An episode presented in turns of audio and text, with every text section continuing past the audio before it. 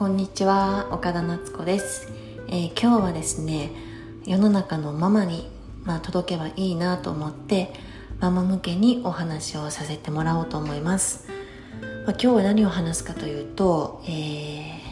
お子さんの食に関してえ特におっぱいですね、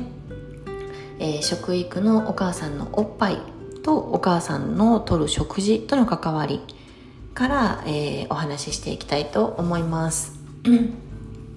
私もですね今3歳8ヶ月の息子を育てていまして、えー、で一番最初生まれてすぐの時は母乳育児が、まあ、軌道にすぐ乗ったかといえばそうではなくて本当に悪戦苦闘していました。一番多分あの子育てでしんどかったのが寝れなかったこととあと母乳育児のことかな。であの、まあ、今回は母乳直接赤ちゃんがお母さんのおっぱいを通して栄養をもらうっていう母乳に関しての食育の話になってくるのでもしそうじゃない方からしたらちょっとあのあんまり意味がない情報かもしれないんですけど、まあ、今後自分がもし2人目3人目とかのお子さんが生まれるかもしれないっていうのとかあとは知り合いの人でおっぱい育児で困っているとかもしくはあのおっぱいはおっぱい育児は困っていないんだけれどもお子さんの状態でなんか困っているっていう人たちのもしかしたらちょっとしたヒントになるかもしれないかなって思うのでできれば最後まで聞いていただいてでご自身やご自身の大切な周りの人たちへの知恵として活かしてもらえたらなと思います。はい。で、もうシンプルに、えー、おっぱいと食事がどういうふうな関係があるのかっていうところをお話ししていきます。お母さんが食べた食べ物っていうのはダイレクトに母乳を通じて赤ちゃんの栄養になっていくわけなんですけれども、うん、母乳のね、えっ、ー、と、味はもちろん食べたものによっても変わってくるしあとはそのお母さんが食べたものっていうのが赤ちゃんの栄養になるのと同時にお母さんが食べたものによって赤ちゃんの栄養だったり体の状態だったりっていうのがダイレクトに反応するのが母乳だったりもします。で今日はですねその赤ちゃんに出る症状として結構多いやつをピックアップしてお話ししていきます。えー、まず一つ目赤ちゃんに出る症状として頭から顔にかけてひどいカサカサだったり例えばひび割れていたりプツプツしてたり血がにじみ出てるような状態、まあ、ちょっとかわいそうな感じで痛そうだなってかゆそうだなっていうのが頭とか顔とかに出ている状態。のお子さんが一つ。で二つ目はお尻目かぶれのひどい子ですね。これはなんかあのあおしめの繊維が合ってないのかなとか、まあ、そういうこともあの懸念点としてはあるんですけれどもそうじゃなくてもなぜかすごいかぶれているっていう子はもしかしたら母乳が関係しているかもしれないっていうことを知っていてください。で3つ目、えー、髪の毛が逆立っている子。結構たまに見かけるんですけどあのなんか面白いスーパーサイヤ人みたいな感じだから親としては可愛いとかね面白いっていう感じかもしれないんですけどもしかしたらその髪の毛の逆毛っていうのは、えー、母乳に関する症状かもしれないなっていうのも知っていてください。最後4つ目がえー、っとですね、まあ、鼻だったりとか顔の下あたりですね鼻より下あたりにプツプツっと出てたりもしくは、えー、ほっぺがあのリンゴみたいに赤い状態の赤ちゃん。こんな症状が出ているっていうのが4つ目になります。じゃあまず1つ目から見ていきます。赤ちゃんに出る症状として頭から顔にかけてひどいカサカサだったりプツプツして血がにじみ出ているなっていう症状が出ている赤ちゃん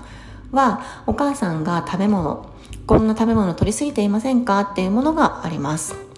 えっ、ー、とママの食べた原因食材としては大豆の取りすぎ。大豆ですね。イソフラボンが豊富に入っていると言われている大豆の取りすぎ。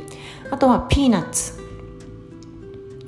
で煮豆、えー、それは豆腐だったり納豆だったり油揚げだったりっていうこの辺りを取りすぎていないか振り返ってみてください。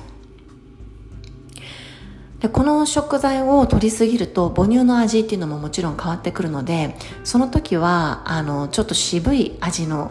おっぱいの味がねするみたいなんですよ。渋い味。でそうするとやっぱり赤ちゃんはわものすごい渋いなんか美味しくないみたいな感じの顔をして飲まないっていうこともあったりするのでお子さんが急にあのおっぱいを飲まなくなったりとかした時はその食事をあの変えてあげる食事を見直すっていうことが大切になってくると思います。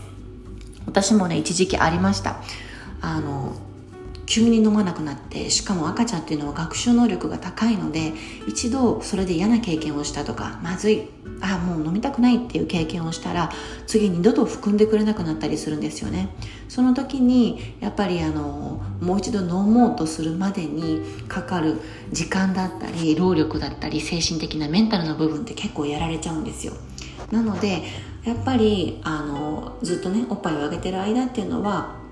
なるめなるべくあのそこは気をつけてあげた方がいいなとは思います。特にうちの息子の場合は舌がねもうすごい一番最初からグルメかのように発達していて味覚がすごい鋭敏だったんですよね。すごい、まあ、五感としてはいいことなんだけれども私は本当にあの悪戦しました。はい。なのでそれも知っていてください。じゃあ2つ目。星目かぶれのひどいお子さんのえーと、ママの食べた原因食材としてはおそらく、えー、乳製品の摂りすぎ甘いお菓子の摂りすぎあとはまあ果物とか、まあ、糖分があのかなり入っているやつですね。それらの摂りすぎが原因じゃないかと思われます、まあ、これらの食材をあのたくさん摂っている。これが、まあ、たくさんの摂りすぎだったりとかあと常食で毎回これ食べてるよっていう時にあの起こる反応だったりあと母乳の味っていうのは甘ったるいおっぱいの味になったりとかっていう形でよく出てきます。3つ目髪の毛が逆子のお子さんですね、えー、これはママの食べる食材としては油分油物の取りすぎです。例えば、えー、天ぷらだったりえー、フライドポテトとかもねあのフライ系揚げ物系だったりあとはドレッシングとかもそうだと思います。余分すぎるちょっと油油っこいものの取りすぎの場合は髪の毛が逆立ちやすくなる。そしてその時の母乳の味っていうのはもちろん脂っこい味になります。嫌ですよね。脂っぽい味を飲めって言われたら嫌ですよね私たちも。で4つ目、ま、鼻とか顔の下の方にプツンプツンと出てるだとか、まあ、おでこがに薄く黒ずんできてるだとか。とほっぺがリンゴみたいに赤いっていう場合とかはママの食べる食材として原因となっているかもしれないのは赤身の魚になります。マグロとか鮭などを取りすぎていないかどうかということに注意を向けてあげてください。この時の母乳の味っていうのも脂っこいあのおっぱいの味がします。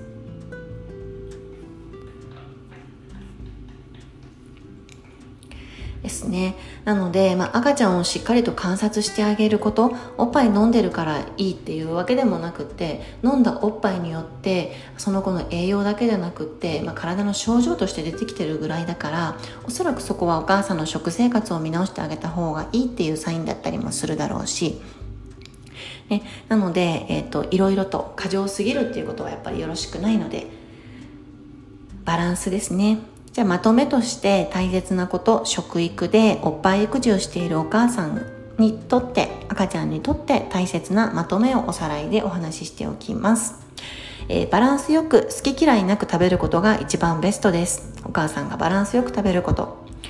二つ目、胃腸の調子が悪い時は母乳の質だったり量ともに悪くなるそうなので、やっぱりお母さん自身が腸の健康を保つバランスを保つっていうことが何よりも大事になってきます。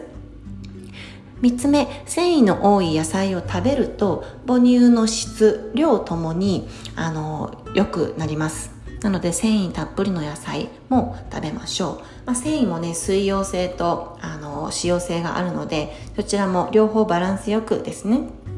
4つ目、妊娠前の体重に戻そうと無理なダイエットは NG です。ホルモンバランスを崩して結果母乳の量を低下させてしまいます。5つ目、油物やお肉、食べた後に梅干しを食べてあげると母乳の質改善にいいらしいです。梅干しね。梅干しは本当万能のもう薬みたいなものですよね。で、最後、化学伝達物質 噛んじゃった。化学伝達物質の中でも特にヒスタミンっていうのを多く含んでいる食物が母乳に良くないそうです。これはアレルギーを引き起こす可能性が高いとも言われているものなのであのヒスタミン食材とか調べたら出てくると思うのでご自身で調べてみてください。はいということで今日は以上になります。最後まで聞いていただいてありがとうございました。